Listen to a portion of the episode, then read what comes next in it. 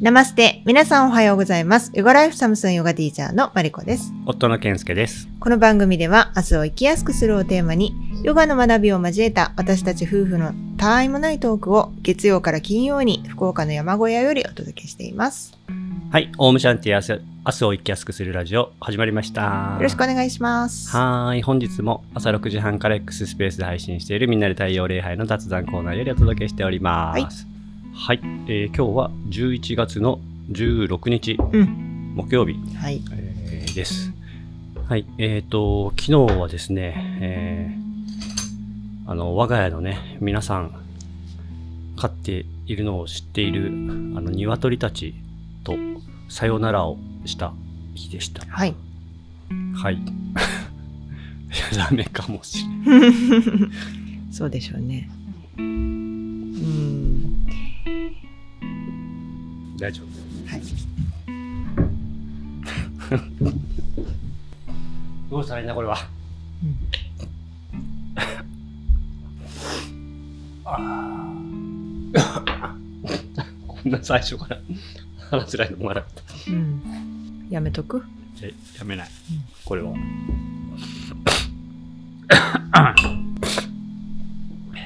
えーっと、どっから話そうか。さよならっていうのはね、あの、まあ、ざっくり言って半分、半分はあの、お知り合いで鶏飼ってる方がいて、そこに預けてきてね。うん。まあ、預けてきたっていうか、お譲りした。うん。で、残りのね、何、4は、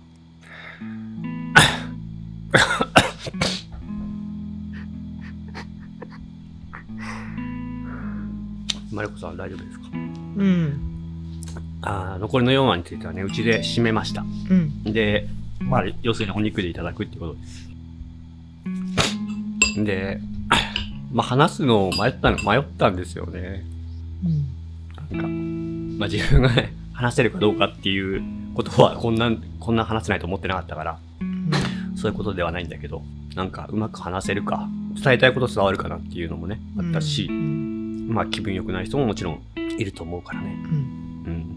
うん。まあまあ、あの、そんなこともあって、あの、そういう話をするので、え別に、あの、なんていうの、そんなにね、気分に悪の悪い話になるようになるとは思ってないですけど、うんもう今、現時点でどういう話かっていうのは分かったと思うので、聞聞きたくない方は聞かない方がいいと思います。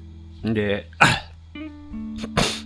あの、最終的にね、思い出したっていうか、話さなきゃってやっぱり思ったのは、あなんで自分がね、鶏を飼い始めたのか、養鶏を始めたのかっていう、うん。そうね。それをね、思い出して、きっかけはね、あの、クラブハウスっていうね、うん。ところで、あの養鶏家の方とね、うん。お話しする機会があって。簡単だよっていう、誰でもできるよっていううん話を聞いたのと、うんまあ昔にはね、うん。日本ではもう、もう一家に一話、一話じゃないね、何話かみたいな感じでみんな鶏飼ってたみたいなね、ねのも知ってう、ん。ああ、じゃあできるのかなっていう、んで、卵毎日食べれるなんて嬉しいじゃんっていうふうに思ってたのもあったし、その頃は僕はあの結構狩猟、狩猟に、まあ、ハマってたっていうか夢中だったんですようん。ね。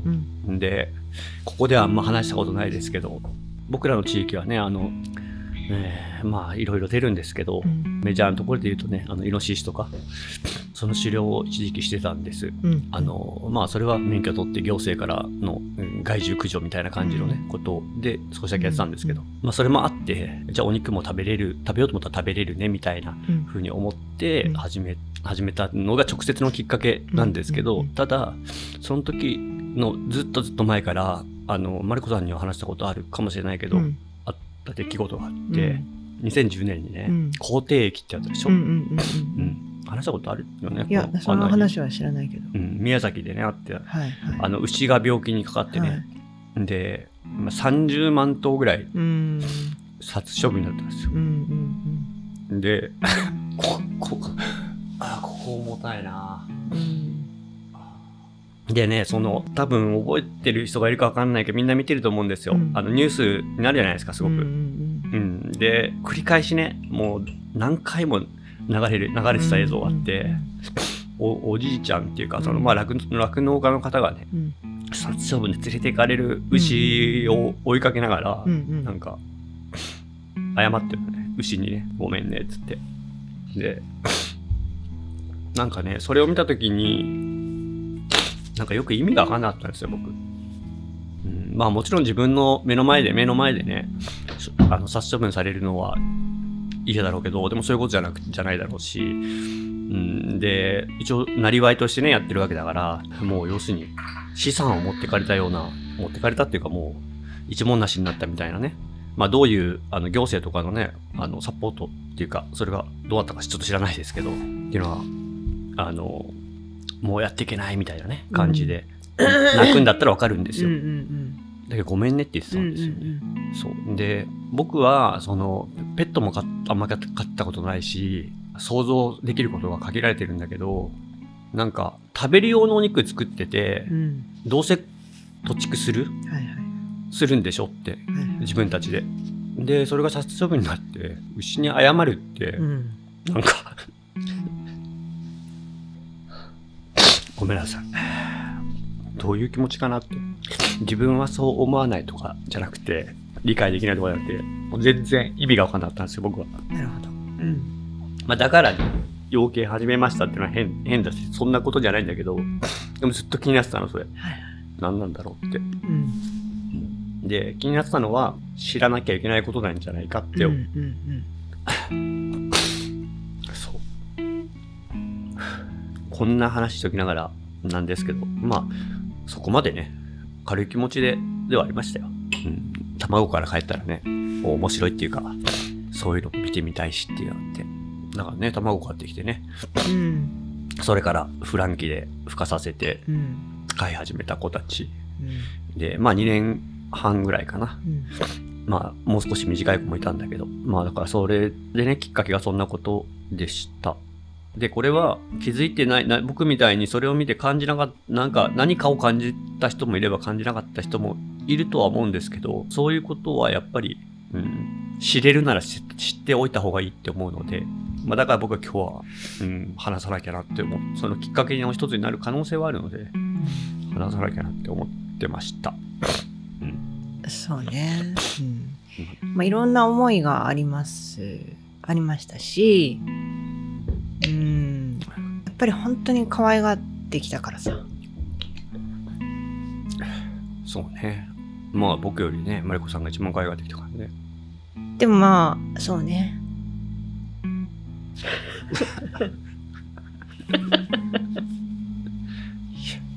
ひどい配信やな。なんか答えがやっぱり出ない問題うん。で、その肉を食べるっていうこととか、うん。ねやっぱこういうヨガの仕事してるからさそこにその違和感とかさその矛盾とかを感じられる方多分多いと思うんですよね。で私もそうだしなんで食べるんだろうって思ったりもするしでもずっと食べてきたのよねやっぱり私たちも子供の時からさずっとね。うんで私たちの先祖も食べてきて生きてきたっていうのもあるしだからなんか自然に食べてたものをどう処理ししたらいいんだろうってそのヨガを始めたことでそういう肉を食べないまあ矛盾が生じちゃったみたいなことですよね。矛盾が生じちゃってだだけどその問題をその解決できない自分の中で。処理できないっていうかさ、うん。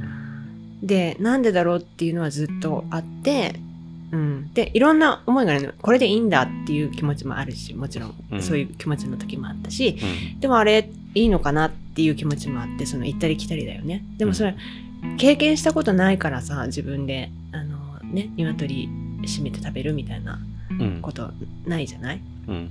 うん、で本当に命を本当の意味で命をいただくっていうことを知らないのに何も語れないしでそういうのもあってもうその勉強のためと思ってねその卵をあの買ってきた時からねうん。そこはもういつかはお肉として食べるんだっていうつもりで覚悟してうん。やってきた。で鶏たちとそのね接する中でやっぱりその行ったり来たりでしたよその迷いがね。うん、でももうこの今のタイミングこの今のタイミングだっていうことで昨日したんですけども、うん、やっぱりその可愛がってきてよかったって思いますその目いっぱい。どうせ食べるからうんって言ってその存在な扱いするんじゃなくてうん。目いっぱい愛して目いっぱい可愛がってきたから食べれるんだなって思いますそのうん。その逆にね、ううん、で美味しく食べようってうん。食べてあげようっていう気持ち。で、うん。食べたら自分の身となりエネルギーとなりその一緒にね一緒にインド行こうじゃないけどさ。うん。連れて行こうじゃないけどさ、うん。そう。そういう気持ちで今はいます。だから美味しく調理して食べようって思ってます今。とにかく、うん。うん、それと本当にねやっぱり辛かったですよその瞬間っていうのはね。うん命が失われていく瞬間はね、うん、けど、うん、あのとにかく苦しまないようにそのできるだけ手早くじゃないけどさそういう気持ちでそこに集中して、うん、みんなでそうそう。私たち2人でやったわけじゃないからね。みんなで協力してやったことでそれができたっていう、うん、のもあるし。うん、いろんな気持ちが混ざってなんかよくわかんない感じになっちゃったけどうまく言えないんですけど、うん。うんうん今回は地元の地域のね友達に声かけて誰か一緒にやる人いますか？っていうやりませんか？っていう話したらして、まあ、3人ぐらい昨日は来てくれて、うんでそれとその一人の、まあ、お父さんが、まあ、経験昔よくやってたってことで僕らも初めてだったので、うん。まあ一人ねそういうふ、まあ、いなくても別にやれるんです。あの僕はあのだから狩猟やってたので、うんうんね。あの解体とかはね、うん。やってるんでうん。まあそういう人がねいた方がいいでしだろうということでちょっと教えてもらいながらうん。3人でやったんですよね、うん。まあ3人っていうか4人か、うん、でまあだからそれもさっき言ったあまあそうか。だからまあ今年ね、僕は食のことを考える年にしようって思ってたの。うんうんあの、あ、みんなと考えようっていう年にしようって思ってたの。うんだから、まあそれはね、田んぼ仕事をね、今年から手伝い始めてもらったっていうのもあったし、うん鶏のことは決めてはいなかったけど、あ、でもそうか。あの、鶏のことも決めてたね。全員っていうことかどうかは別としても。ううん